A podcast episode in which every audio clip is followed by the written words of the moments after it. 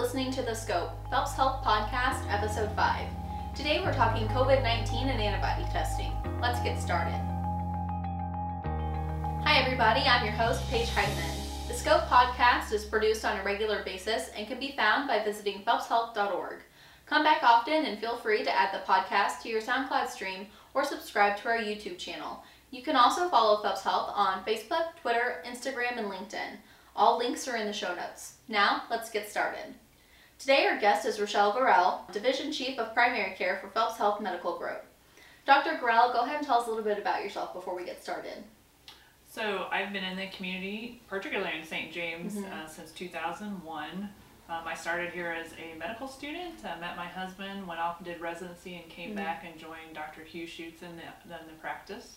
Um, so, I'm a family practice doc. Um, and then we joined the hospital group in 2013. And since that time, I've gained an administrative job as Mhm. the division chief of primary care. So I'm over pediatrics, internal medicine, family medicine, and the senior care division. So clinical and administrative now. Fantastic. And if you want to know more about Dr. Gorell's family, you can listen to our last podcast where we talk about telehealth visits. So today we're going to go ahead and dive right in. We're talking about a really cool topic, antibody testing. And I know the jury is still out on this, but we've been hearing a lot of buzz about antibody or serology testing, and today we're going to discuss that in a little bit more detail. So, can you tell us what an antibody test is and what it even looks for? So antibody testing is looking for our immune response to, in, in this particular case with the COVID, the SARS-CoV-2 uh, virus. And so um, particularly there's two antibodies that we Mhm. usually see. One is called IgM, it comes up quick after exposure, and another one's called IgG that comes up later after you've been exposed, maybe several weeks later. So again, it's telling us how well our body is responding to the virus. If somebody gets this test, can they get it done too soon? Yes. So actually, in particular with the, the COVID case, is that if you're exposed, we'll call that day 0 Mhm. It can take up to five days before you actually have symptoms, and that a lot of times even is the time frame that it may take for you to start showing antibodies. So yes, there can be a falsely negative test at the Mhm. beginning if you're tested too soon. So, would somebody know to get retested, or how does that work? So we either have to go by symptoms or say you thought you were exposed and later you found out for sure you had been around somebody Yeah. positive that you may want to do another test later. So it's definitely a lot to be learned in the process Mhm. of figuring out timing.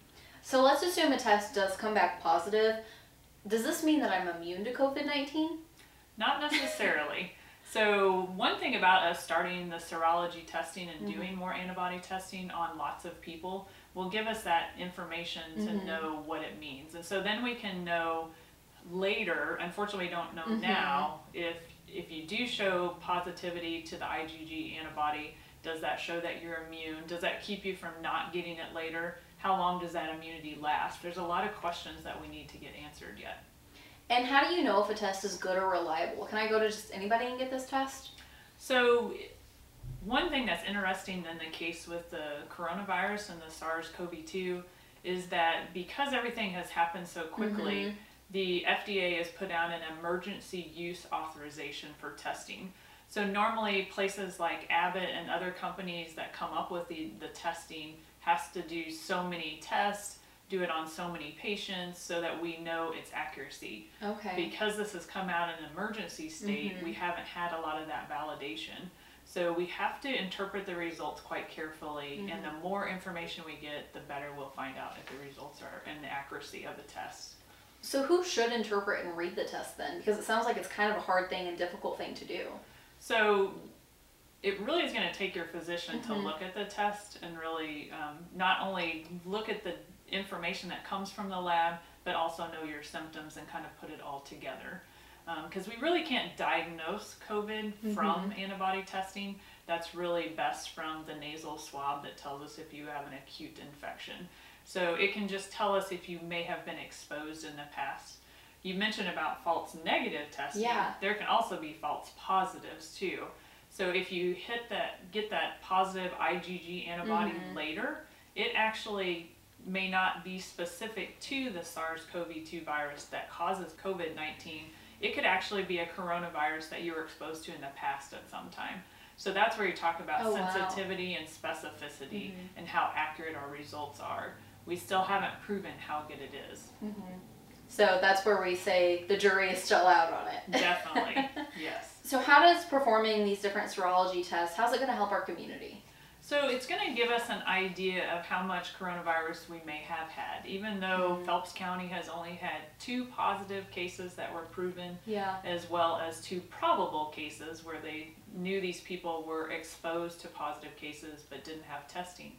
It could really let us know how much has really been in our community. Um, it's hard for us to know that since we have only gotten a couple positives. And this brings me to my next question, which I think is really interesting, is the topic of herd immunity. So if enough people in our area were to wind up having these antibodies, could we develop herd immunity or would we still need a vaccine? So possibly, herd immunity is where enough people have been exposed to a virus or mm-hmm. had the vaccine to get their antibodies up to actually protect the rest of the community. Mm-hmm. And usually that number is at least 60% of your community needs to have the, Mhm. the right amount of antibodies in their system to then protect the rest of the 40% that did not either get exposed or didn't have a vaccination done.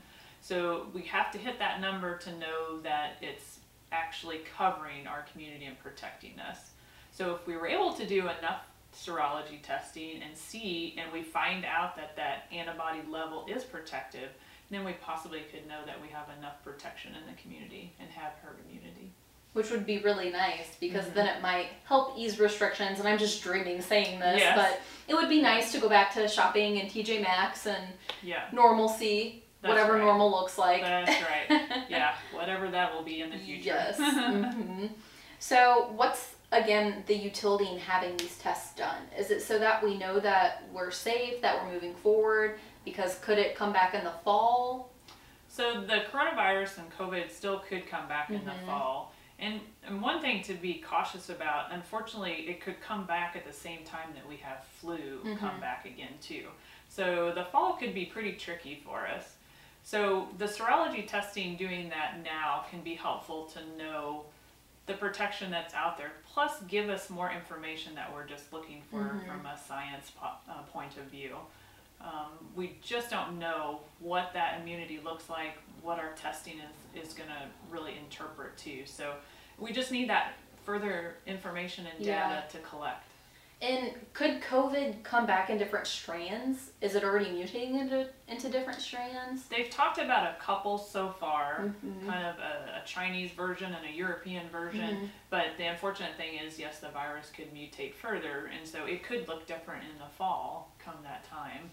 So kind of scary to think Yeah, about. it is. Well, it makes me think about the flu too because we have like influenza A and influenza B. Right. So, is it similar in that nature, how it mutates, or is there any difference there? Um, there can be some similarities. It's the actual strains. Like influenza A has certain Uh-huh. strains, and Yeah. influenza B has certain strains, and they always change a lot of times from year to year, or they discover a new one.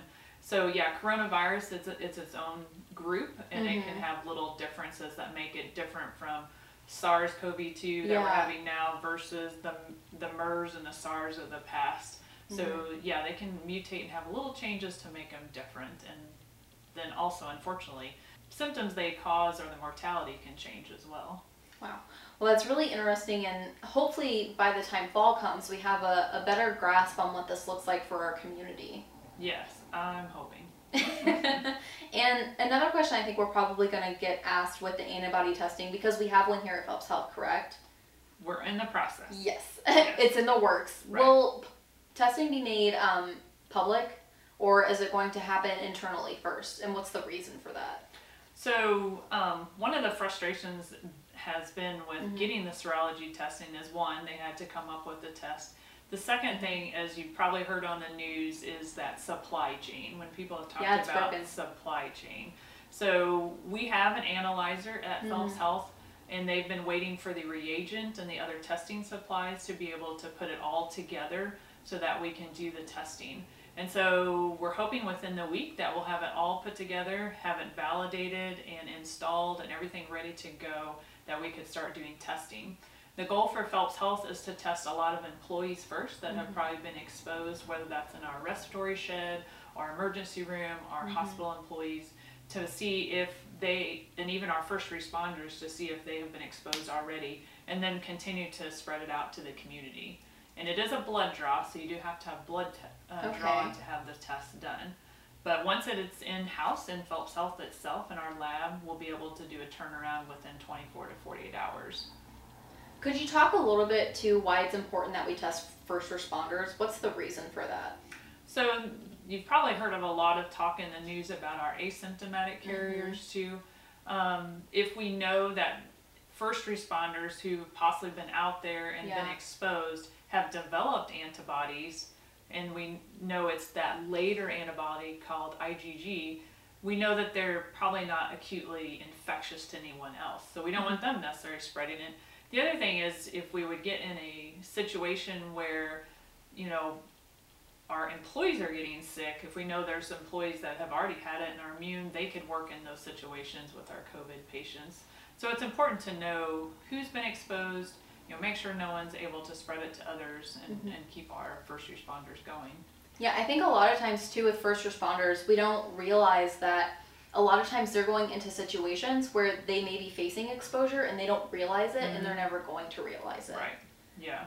And it's been difficult for everyone on the front lines and all the healthcare workers because coronavirus has had so many different symptoms. It's not just the body aches, the fever, and the cough. I mean, there's been GI symptoms and muscle soreness and other symptoms that might look like allergies or just you Mhm. strained your back and then they find out they get sick later. So it's been very difficult on weeding those patients out from others.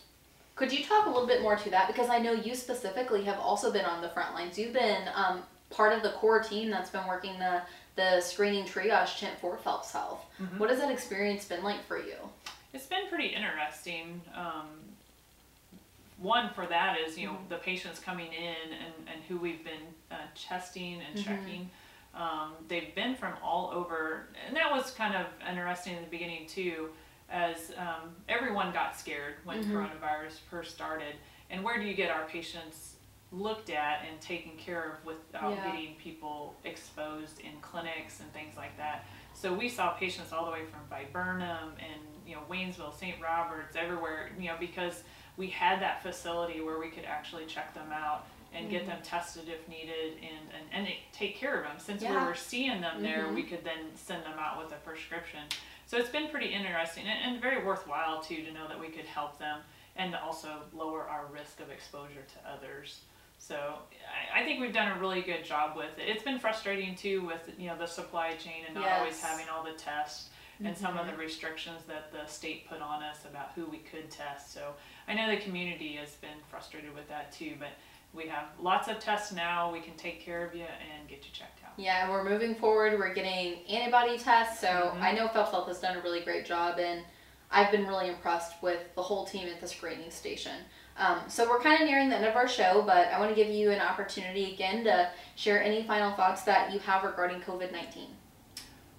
So still be diligent. I would encourage everybody to still be cautious, you know, do good hand sanitizing, wear your mask when you're out.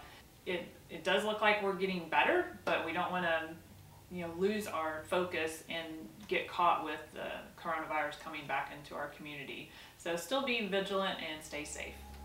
Thanks for listening to The Scope. I'm your host, Paige Heitman. If you liked our show and want to know more, please visit phelpshealth.org. Thanks so much.